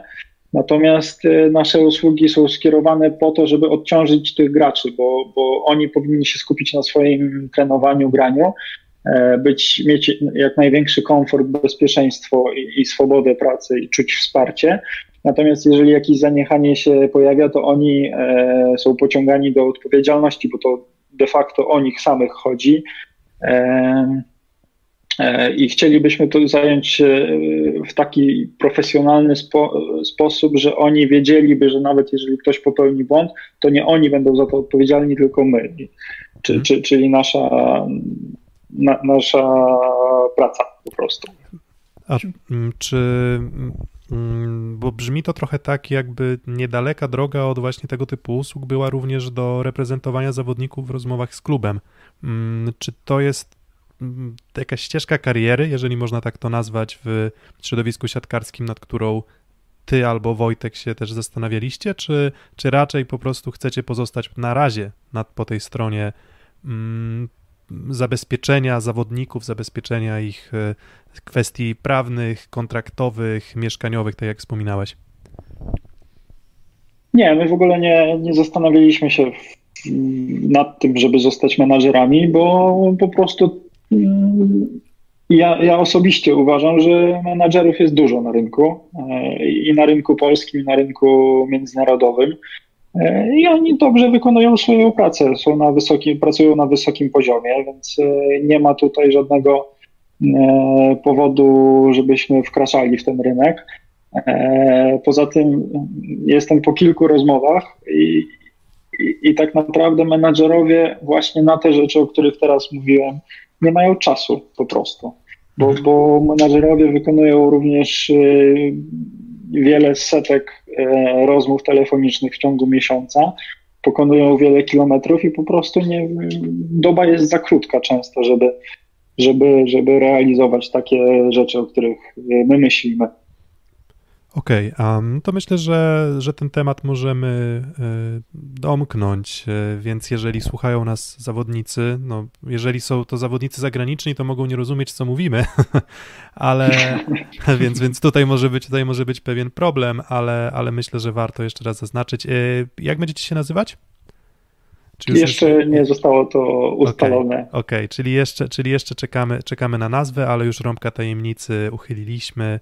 Kamil Sałoducha, Wojciech Serafin, usługi mm, outsourcingu, bym powiedział, jeżeli chodzi o... Tak, nazwać, tak, tak, myślę, że outsourcingu, myślę, że kluby, które są zainteresowane tym, żeby, żeby część zadań związanych z zaaklimatyzowaniem obcokrajowca w Polsce będą, będziecie mogli przekazać do Kamila i Wojtka. No to myślę, że teraz możemy zacząć sekcję taką, jak nie wiem, no może Hyde Park. Padły też pytania, mm, padły też pytania na Twitterze, bo tam prosiliśmy o zadawanie, zadawanie pytań. No i jedno z tych pytań, które padło, no to było pytanie o um, Mariusza Wlazłego. Um, myślę, że temat nośny, jeszcze nie znamy w 100% historii e, dalszej Mariusza Wlazłego, nie wiemy, gdzie wyląduje. Być może tref Gdańsk, takie plotki przynajmniej, e, przynajmniej krążyły, natomiast pytanie a propos Mariusza Wlazłego padło. Mm, trudne pytanie dla ciebie pewnie do odpowiedzi i też takie, może nie ma też łatwej odpowiedzi. E, ile lat temu Mariusz Wlazły przestał być zawodnikiem na miarę gry o medale w polskiej lidze siatkówki? I proszę się nie zasłaniać cechami wolicjonalnymi. To zacznę od tych cech wolicjonalnych, bo naprawdę im dłużej ja pracuję w siatkówce, tym bardziej je doceniam albo dostrzegam, jak istotne one są. I oczywiście każdy z nas ma swoje pozytywy i negatywy jako człowiek, coś, co, co, co ludziom dookoła odpowiada albo przeszkadza. Natomiast Mariusz Wlazły zawsze w każdej swojej drużynie, w sensie w każdym sezonie w Bełchatowie czy reprezentacji Polski, dawał ogromną pewność drużynie i to jest rzecz, którą należy doceniać. Natomiast jeżeli mowa o już czysto statystycznych rzeczach, to przeanalizowałem od 2013 każdy sezon Mariusza i widać pewne wahnięcie po Mistrzostwach Świata w 2014 roku, które to jakby sezon 2014-15 był w wielu elementach jego najlepszym sezonem, natomiast już rok później był najgorszym sezonem. Nie sprawdzałem, czy to wiązało się również z, samym, z samą skrą Bełchatów, czy te miejsce zajęli wcześniej, które później. Mhm. E, natomiast e, zwróciłem uwagę na Mariusza, e, na Mariusza Wlazłego, że w 2014 rozegrał super sezon ligowy, mm, rozegrał Mistrzostwa Świata, gdzie zdobył złoty, złoto naszą reprezentacją. Bodajże w 2015 roku grał również w Katarze. To oczywiście było tylko kilka tygodni, natomiast odbiło się prawdopodobnie mocno na jego mm, kondycji, czy, czy, czy nie miał czasu, zwyczajnie nie miał czasu odpocząć. Mhm. Natomiast później chyba wiele rzeczy zrozumiał i, i, zaczął przeznaczać czas między sezonami na rehabilitację, na poprawę swojego zdrowia, na poprawę swojej kondycji. I tak jak przeanalizowałem e, ostatnie te sezony, to, to, to myślę, że od sezonu od roku 2016 on e, już nie ma takich dużych wahnięć. Oczywiście w wybranych elementach widzimy, że coś idzie w górę, trend jest e, wznoszący bądź coś idzie w dół. Natomiast e, gra na swoim poziomie, tylko jeszcze jest jedna rzecz, że na przykład w tym roku grał znacznie mniej niż w poprzednim roku, e, bo, bo Duszan Petkowicz był znacznie bardziej wykorzystywany na atakującym, a w zeszłym roku e, ta sprawa wyglądała nieco inaczej. Nie sprawdzałem tego, ale myślę, że w zeszłym roku grał większość albo połowę, albo nieco więcej niż René Teppan. Okej. Okay. No tak. Nie odpowiedziałem właściwie na pytanie. Tak, no ale właśnie. Tak jak, tak jak powiedziałeś, nie jest to łatwy temat. To może, to może bo... inaczej. To, to, może inaczej. Czy, to czy, czy, czy, czy, czy Mariusz Wlazły jest zawodnikiem do gry o złoto w, w, w, w polskiej lidze obecnie? No właśnie chciałem przejść do tego później, bo sam nie wiem, dlatego że to zależy. No jak, jak, jak to zależy od tego. Z Sanderem to, i Ebanipurem od... obok, to może i, może i byłby w stanie tam dołożyć swoją cegiełkę, już może nie jako lider. Dokładnie. Dokładnie, bo to zależy. To zależy, kogo ma na lewym skrzydle, kogo ma na środku siatki, kto jest rozgrywającym, bo jeżeli Mariuszowi, Mariusz by miał słabszy moment, to ten lewo skrzydłowy musi, jeden i drugi, musi przejąć jego, jego grę. E, natomiast e, przypadku każdego atakującego mm, istotny jest, istotni są gracze środkowi, bo to oni e, rozpraszają przeciwnika i dzięki temu atakujący drużyny przeciwnej ma e, ruchomy, lotny mhm. blok. Mhm, mhm. No i akurat, akurat w skrze to, to, to widać, że to obciążenie środkowych było dość duże, więc to na pewno też w tej utrzymaniu tam dość wysokiej skuteczności mm, ataku i Petkowiczowi i Wlazłemu e, pomagało. Mm, no okej, okay, no czyli, czyli w zasadzie, mm, no, jeżeli możemy szukać odpowiedzi, no to to, że PGS Kra pożegnała się z Mariuszem Wlazłym może być jakimś tam sygnałem, że, że może już uznali, uznali, że już ten poziom gry mm, nie wystarcza, no nie wiem do końca też jakie były e, szczegóły e, pożegnania.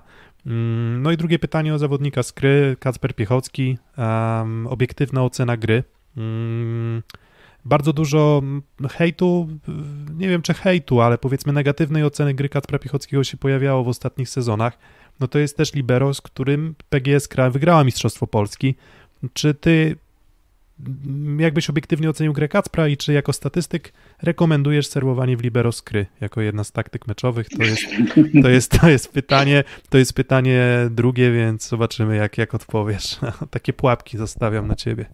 E, tak, są tacy, tacy gracze, Kacper Piechocki, na, na, na których, o których bardzo źle się mówi i nie wiem, czy to ze względu na jego nazwisko i jakby mm, rodzinne powiązania z prezesem PGS Krybełchatów. Natomiast mm, kiedyś rekomendowałbym bardzo mocno zagrywanie, zresztą to robiłem i taktyka często była taka, że zagrywamy w Kacpra, e, bo w pewnym momencie zawsze pękał i, i, i zaczynał e, słabiej przyjmować. E, natomiast e, z sezonu na sezon wydaje mi się, że przyjmuje, przyjmuje znacznie lepiej. Jak przeanalizowałem tegoroczne statystyki skrybeł chatów, to, to, to wyglądał lepiej niż w latach poprzednich, moim zdaniem. Mhm. E, natomiast według moich takich subiektywnych rankingów nie zmieścił się w szóstce najlepszych liberów w Polsce mhm. z różnych powodów. I czy ja bym sugerował zagrywkę Kacpra Piechockiego? Myślę, że po 20 punkcie tak i o tym już wcześniej mówiłem. Dlaczego? Okej. Okay. Okej, okay. próbując trochę połączyć te wątki tego, że e, napisałeś książkę o podstawach siatkówki, tego, że Mariusz Wlazły w statystykach wypada takich ogólnodostępnych e, czasami słabo, też przyjęcia Kacpra Piechockiego chciałbym zapytać o możliwość rozwoju statystyk, które da się w łatwy sposób pokazać szerszemu gronu ludzi. I też trochę chciałbym wprowadzić temat Volley Station. Czy program, z którego e, będzie dużo zależeć, bo już właściwie został wprowadzony, umożliwi jakieś bardziej zaawansowane statystyki, które będzie można pokazywać ludziom, a nie tylko gołą skuteczność ataku na przykład? E, co do pierwszego pytania, to e, wydaje mi się, że najprostsze dla zwykłego kibica, takiego statystycznego kibica, byłoby przekazanie taktyki, którą przekazujemy zawodnikom, bo ta, ta taktyka jest prosto sformułowana. Zresztą kilka grafik e, z prawdziwej taktyki zostało wplecione w e-booka. Natomiast taktyka, która jest przedstawiana trenerom czy, czy asystentom trenerów, jest bardzo zaawansowana i z niej często nic nie wynika albo niewiele wynika. Natomiast to, co jest przygotowywane dla zawodników, jest już tak, e, to, to już jest tak skondensowana wiedza i tak łatwo opisane, że myślę, że każdy, kto zna te podstawy siatkówki, e, czyli e, zależności pozycji ustawień, kombinacji ustawień, coś o czym piszę zresztą w e-booku, będzie wiedział o co chodzi po prostu i wyciągnie wnioski. Natomiast co do programu Volley Station, w zeszłym roku z tego programu niewiele osób korzystało. Tak prawdą jest to, że on ma być prowadzony od najbliższego sezonu do Plus Ligi, ma być w użyciu mm, w aktywnym użyciu, natomiast nie weryfikowałem tego, ile, ile klubów faktycznie będzie chciało z niego korzystać, a ile, ile nie. Ja e, przyznam szczerze, że nie, nie pracowałem na, na, na, na Volley Station z tego powodu, że z kilku powodów właściwie. E, po pierwsze, dobrze mi się pracuje na aktualnym programie. E, drugi powód jest taki, że nie miałem czasu, a trzeci powód, nie miałem takiej potrzeby, żeby cokolwiek zmieniać. Natomiast e, też rok temu uznałem, że ten program się w tamtym momencie nie nadawał do użytku obserwuję to, co programiści i cała ta ekipa Volley Station e, przygotowuje i ten program się rozwija i oczywiście ma jeszcze swoje mankamenty w pewnych kwestiach, natomiast w pewnych kwestiach już przerósł e, datę Volley. Na przykład przykładem tego są hitmapy, czyli już nie rysowanie czy, czy otrzymywanie strzałek w diagramach kierunków zagrywek czy czy, czy ataków, natomiast większe natężenie kolorów. Mhm, mhm. To coś znanego z piłki nożnej, czyli właśnie te hitmapy, które Dokładnie tak. Dokładnie tak. I tego brakuje w dacie, dacie Volley na przykład. E, data Volley, prawdą jest również to, że data Volley od kilku, myślę, kilku lat przestała się rozwijać i jeżeli są jakieś aktualizacje, to one są bardzo niewielkie i nic nie wnoszące. Natomiast e, Volley Station w drugą stronę, że teraz dobija do pewnego poziomu, ale za chwilę zacznie bardzo mocno przerastać poziom daty Volley. Także ja myślę, że jeżeli chodzi o statystyków, e, najwięcej zyskają ci, którzy już teraz zaczną się e, tego programu uczyć. Mhm. Słyszałem około rok temu czy też gdy pojawił się w ogóle temat Volley Station, że jednym z niebezpieczeństw dla daty Volley jest to, że ten program prawdopodobnie zostanie sprzedany przez Włochów dla jakiejś brytyjskiej firmie, co będzie oznaczało, że nie wiadomo w jakim kierunku będzie się on rozwijał i czy w ogóle się będzie rozwijał. Coś w tym e, Data Volley, e, Data Project, bo Data Project jest e, właścicielem daty Volley. Została już jakiś czas temu sprzedana dla takiej korporacji właściwie, która nazywa się Hoodle. I oni zajmują się nie tylko sportem, ale wieloma innymi dyscyplinami. Nie tylko siatkówką, ale wieloma innymi dyscyplinami sportu. E, I faktycznie od tego momentu, e, e, jakby wiem z pierwszej ręki, bo mam wiele, wielu znajomych w samej dacie projekt, że coś, co do, do tamtego momentu trwało kilku, kilka dni, czyli od zgłoszenia przez statystyków jakiegoś błędu do jego wprowadzenia trwało kilka dni, to teraz zajmuje, jak to w korporacji, minimum miesiąc. I nie wiadomo po tym miesiącu, czy jest zgoda, czy nie ma zgody na wprowadzenie tego, bo wszystko pociąga ze sobą koszty. Mm, także to, to, to stało się faktem i niestety tak wygląda. Mm, ciekawi mnie jeszcze, temat zalet Volley Station względem data volley właśnie. E, możesz wyodrębnić chociaż kilka takich przykładów? To hitmapy już mamy, więc raz. Tak, hitmapy. Tak, i, i hitmapy. Bo Na pewno, e, które twórcy bardzo mocno promują, to są zakładki. Zakładki są bardzo dobrą opcją dla początkujących statystyków. Jeżeli ktoś wie, jak pisać kody, to, to nie sprawdza się to tak dobrze, natomiast dla osoby, która sama chce się nauczyć, dla takiego samouka, to, to jest to super rozwiązanie. Mm, Poza tym e, koncepcja Volley Station jest taka, że mm, dostać ten program od e, ligi czy PZPS-u również miałyby także kluby e, młodzieżowe, kluby drugoligowe i tak dalej. Więc to byłoby wprowadzenie statystyki na niższe szczeble. Oczywiście inaczej się analizuje przeciwników w plus lidze, inaczej, znacznie inaczej w pierwszej lidze, a już zupełnie inaczej w drugiej lidze, czy w młodzieżowych rozgrywkach. Natomiast yy, po prostu byłoby pewne już wprowadzenie do tej profesjonalnej statystyki na niższych szczeblach. Eee, I to chyba takie podstawowe e, rzeczy moim okiem. Oczywiście cena również się różni, bo nie ma co Hmm. ukrywać, data wolej jest dość e, dużym wydatkiem. E, może nie dla klubów plusligowych, natomiast dla klubów drugoligowych to już jest spory wydatek. I bardzo ciekawe jest również wymiana informacji w Volley Station w taki sposób, że my dotychczas nie mieliśmy dostępu, my jako statystycy, do wideo pierwszoligowych, natomiast dzięki Volley Station może to być e, realne po prostu.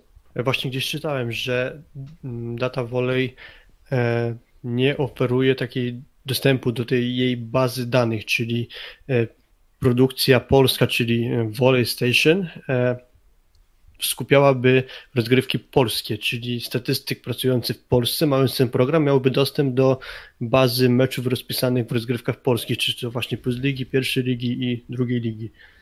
Że to jakiś, tak, jako taki jakby mm, atut tego programu zostało wskazane. Czy rzeczywiście tak jest? Nie wiem, bo tak Eee. wiecie, statystyki, statystycy się wymieniają po prostu nagraniami, więc może to nie Tak, jest... jest to, jest to, jest to atut dla, dla osób, które nie mają znajomości. Natomiast e, no, ja mogę przyznać, że ja- jakby ten dostęp do lig poszczególnych jest e, zastrzeżony wyłącznie dla statystyków pracujących w tej lidze, czyli my jakby nie, nie, nie możemy udostępniać haseł do serwerów plus ligi. Natomiast ja na przykład jakiś czas temu liczyłem, że mam hasła do poza plus ligą do 18 innych, 17, przepraszam, innych lig światowych, więc e, i to na zasadzie e, po prostu znajomości. E, więc ten argument jest i trafny, i nietrafny, bo jeżeli e, ktoś ma duże doświadczenie, dużo znajomości w siatkówce, mówię o siatkówce statystycznej, to, to, to dostanie każdy mecz praktycznie, który został rozegrany, tak jak te Mistrzostwa Uralu. Nie było to łatwe, ale było to, to realne. Natomiast drugą sprawą jest to, że nieco różni się męska siatkówka od e, żeńskiej, bo z tego co ja słyszę, nigdy w żeńskiej nie pracowałem, natomiast z tego co słyszę, to tam e, współpraca, wymiana informacji między statystykami, w ogóle między sztabami szkoleniowymi stoi na niższym poziomie i raczej tam nie chcą się ludzie wymieniać e, swoimi zasobami i w ogóle dyskutować o tym, w jaki sposób analizują przeciwników, e, na czym moim zdaniem dużo tracą. Oczywiście są też takie ligi jak e, generalnie statystycy plus ligowi nie mają w ogóle z tym problemu. Natomiast jak byłem w Finlandii, miałem hasło do ligi fińskiej, to tam dostałem dość mocne zastrzeżenie, że nie mogę tego w żaden sposób publikować, bo e, nawet jeżeli grała jakaś drużyna fińska z Trentino, pamiętam, to statystyk Trent- Trentino nie dostał żadnego meczu tamtej fińskiej drużyny. Nie miały to kompletnie wpływu na wynik meczu. E, Zapewne domyślacie się, w którą stronę. E, Natomiast takie mają zasady po prostu. A propos tego meczu Trentino, przepraszam za taką wtrątkę, ale chyba był zespół s- m, MVP tego meczu został Simone Gianelli, dostał skrzynkę na narzędzia. Może skrzynka na narzędzia był właśnie ten klucz. To ja byłem, byłem, w, byłem w Loimie na meczu Indyk Polo AZS Olsztyn swego czasu. Tam, gdy grali w pucharach tam dwa, dwa, dwa, dwa lata temu. Dwa, no chyba tak, dwa sezon Mhm, 18-19, tak, tak, tak. więc, więc y, miałem okazję zobaczyć też, więc ta skrzynka z narzędziami nawet mi pasuje do, do, do, do, do, realiów tam e, okolicznych i, powiedzmy też kameralności tej, e, tej, tej, hali. Mm, Okej, no to jeszcze pytanie z czatu. Mm, Pytanie o ligę NCAA, w sumie też, też myślę, dla mnie też bardzo interesujące, Mm, czyli liga akademicka w Stanach. Jak oceniasz jej poziom? W sensie, może jakbyś był w stanie odnieść go do poziomu, nie wiem, plus ligi, pierwszej ligi, drugiej ligi, to, to gdzie byś powiedzmy czołowe drużyny umiejscowił? No i drugi właśnie, drugi, drugi element pytania, no to ilu, jaki typ graczy produkuje ta liga najlepiej? No i ilu graczy według ciebie mogło być gotowych do gry w mm, dobrych klubach plus ligi albo w ogóle w plus lidze? E, Jeżeli mam się odnieść do poziomu, to na pewno e, Liga Akademicka nie, nie jest na poziomie plus ligi. To jest poziom pierwszej, polskiej pierwszej ligi lub trochę niżej nawet, bym Mhm. powiedział. Mhm. To tak w skrócie. Oczywiście są zespoły, które uplasowałyby się wyżej w pierwszej lidze, inne niżej, inne, jeszcze inne by mogły spaść z tej ligi. Mhm. Jeżeli chodzi o samych graczy, myślę, że NCAA produkuje zawodników, to znowu brzydko powiem, produkuje, ale mm, takich, którzy potrzebują jeszcze e, kilku lat na adaptację.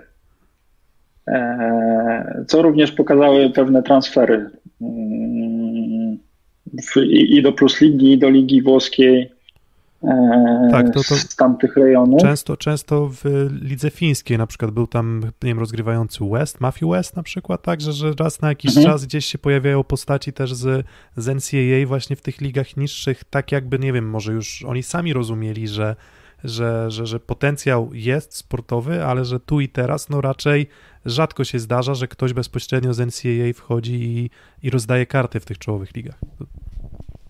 Tak, dokładnie. Natomiast nie przypominam sobie żadnego gracza, który by tak e, skończył NCAA i od razu był gotowy do walki o medale. To, to takich graczy nie ma. Przykładem jest Defalco. On chyba w, jakby po zeszłorocznym em, okresie reprezentacyjnym był najlepszym takim odkryciem, największym odkryciem tamtejszej ligi, natomiast e, nie do końca, w mojej ocenie, nie do końca się sprawdził w lidze włoskiej.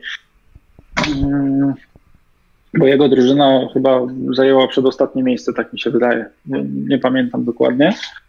E, Natomiast e, w perspektywie, w perspektywie kolejnych dwóch, trzech lat on będzie naprawdę bardzo dobrym graczem.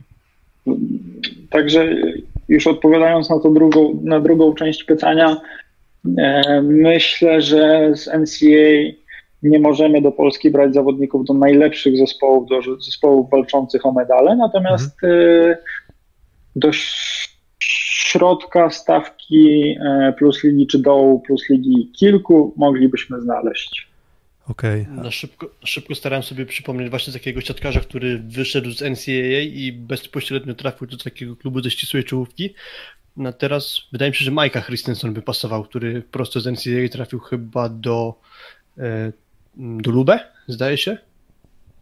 I no to czołowa postać, można powiedzieć. I, i No tak, to masz rację, tak, tak, tak. Majka Christensen. Natomiast- Czasem, nie wiem, czy Aaron Russell nie trafił do Perugii od razu, ale to rzeczywiście jakby zupełnie się z tezą zgadzam, że, że mało jest zawodników, którzy trafiają do tej ścisłej czołówki od razu, tak.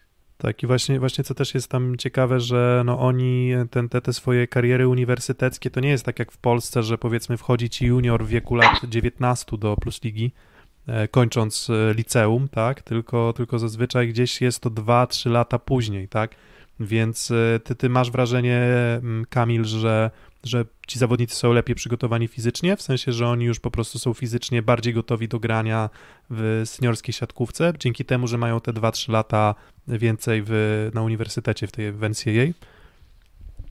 E, Myślę, że tak, bo to e, pi- pierwsza kwestia to jest budowa ciała po prostu e, Oni, oni mają już większą tężyznę fizyczną, oni są lepiej zbudowani, w sensie tak ukształtowani docelowo, tak bym to nazwał, Mhm. E, bo jeżeli spojrzymy na naszych juniorów, to niekoniecznie tak to wygląda. Mm, Druga sprawa jest też taka, że e, system szkolenia w Stanach Zjednoczonych wygląda trochę inaczej. Tam nie ma takiego parcia na zwycięstwo jak e, w Europie, w całej Europie właściwie. E, Tam duży nacisk jest kładziony na to, żeby ci gracze się rozwijali. Również tak samo jest z reprezentacją, taka sama jest e, koncepcja budowy reprezentacji. Tam liczą się Igrzyska Olimpijskie i nic więcej, nic między Igrzyskami Olimpijskimi. Mm, e, Podobnie działa NCAA. Poza tym ci gracze muszą się uczyć, na, muszą spełniać czysto szkolne warunki, Mhm, żeby mhm. tam grać po prostu. Okej. No tak właśnie, bo warunkiem... Poza tym, po, poza tym e, jeszcze jedną rzecz dodam. E, Przygotowanie taktyczne jest również, stoi na niższym poziomie niż w Plus Lidze oczywiście, natomiast tam już się tego uczy, a mam wrażenie, że w Europie juniorów nie do końca uczy się realizacji taktyki, więc tamtejsi e, gracze przychodzą już nieco lepiej przygotowani do realizacji. No, na poziomie juniorów to wiele spotkań wygląda tak, że no jest dwóch, trzech bardzo wysokich i do tych ćwierćfinałów, półfinałów Mistrzostw Polski to samymi warunkami fizycznymi ci liderzy po prostu nie muszą się specjalnie zastanawiać nad tym, czy tam taktycznie kierować piłkę w to miejsce, czy inne miejsce, no bo po prostu złapią piłkę wysoko i, i, i uderzą i tyle wystarcza, a potem w, starciu z seniorami wygląda to już e, zdecydowanie inaczej, gdy już następuje to zderzenie ze ścianą, gdy juniorzy no, no nagle już nie, nie mogą uderzyć nad, nad blokiem, tylko po prostu ten blok jest wyższy o, o parę dziesiąt centymetrów już, czasem nawet. Mm, Dokładnie tak jest. Um, Okej, to jeszcze, żeby, żeby nie było, bo tutaj zarzuty padły, że czy to audycja reżimowa i moje pytania są notorycznie pomi- moje pytania są notorycznie pomijane, czy to jest audycja reżimowa. No to pytanie, Kamil, jaka jest obecnie cena litra benzyny 95 w Olsztynie? E, Tankowałem dosłownie półtorej godziny temu 3,99. 3,99. Drugie pytanie, czy popiera pan ruch, który promuje zamykanie współmałżonka na balkonie? Chyba wiem, kto pytanie zadał. E, Dlaczego nie? Okej, e, okej, dobra, dziękuję. E, I ostatnie pytanie, panie Kamilu, stojąc w sklepie survivalowym, łuk czy ponton? Łuk już mam, więc e, teraz czas na ponton. Okej, no dziękuję. No, widz- widzicie, pytania nie są pomijane, audycja nie jest reżimowa.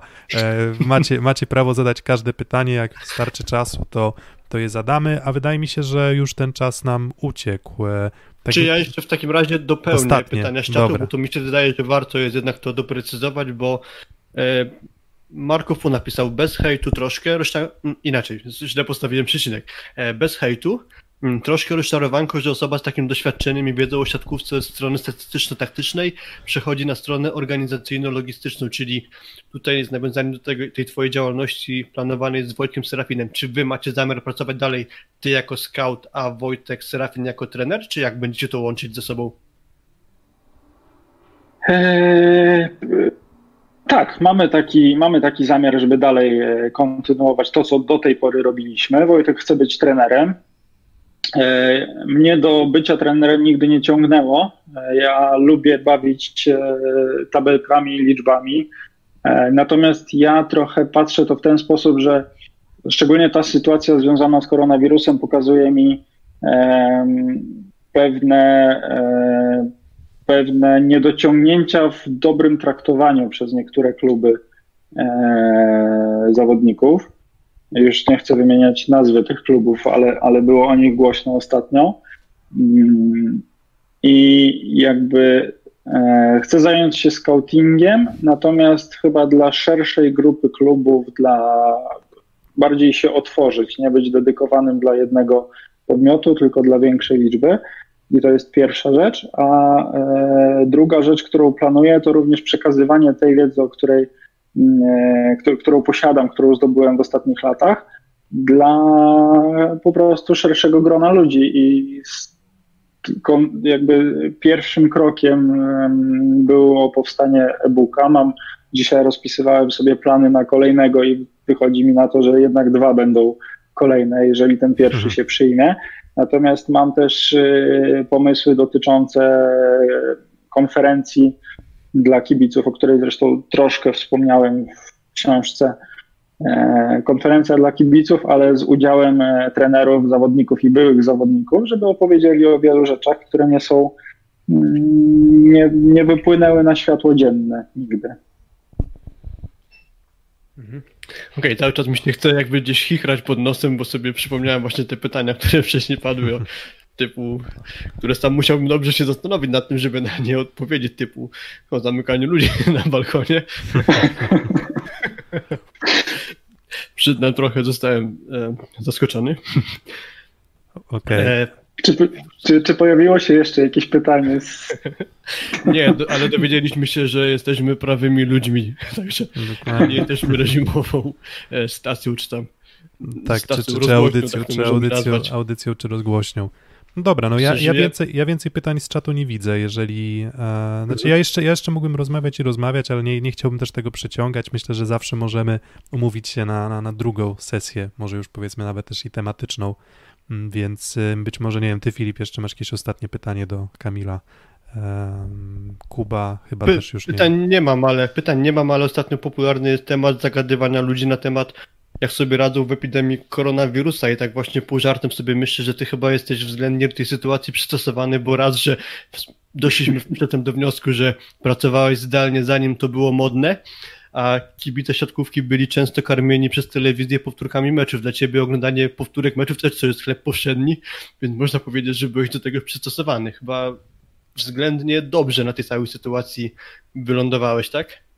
E, Tak analizując ostatnie 2-3 miesiące, to muszę przyznać, że mam znacznie więcej zajęć niż miałem wcześniej. Częściowo wiąże się to z tym, że robię dalej, pracuję dla Resowi w, tak samo jak pracowałem w styczniu czy w grudniu, e, dlatego że ja nigdy nie analizowałem e, graczy z ostatniego miesiąca, e, tylko zawsze z całego sezonu, a rekordzistą jest e, E, Waliński, którego przeanalizowałem od początków jego kariery, e, a to naprawdę wiele lat.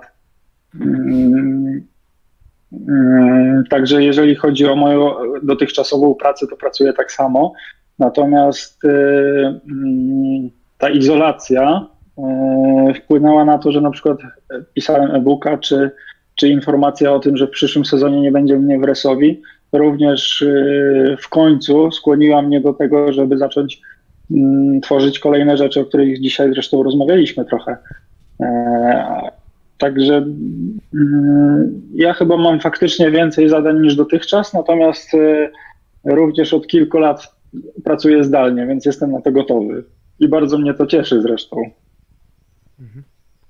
Super. Okej. No, to, no to takim optymistycznym Piotrze. akcentem myślę, że, że możemy, możemy tutaj kropkę postawić. A dzięki Kamil za, za dołączenie. Dziękuję dzięki, bardzo. dzięki za e, ciekawe pytania. Um, więc jeszcze raz przypomnimy. Um, pierwsza rzecz. Um, e-book. E, wszystko, co musisz wiedzieć o siatkówce mm, do zakupienia. Gdzie, Kamil?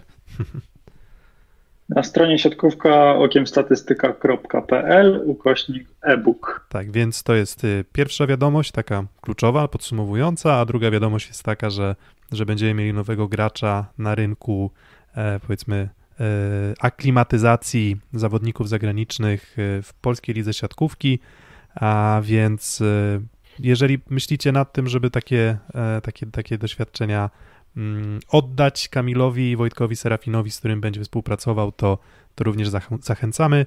Mm, No i na tym myślę, że skończymy. Dzięki piękny Kamil. A, no i Dziękuję bardzo. a wszystkim Miłego wieczoru. tak, miłego wieczoru, a wszystkim słuchaczom e, również miłego wieczoru i do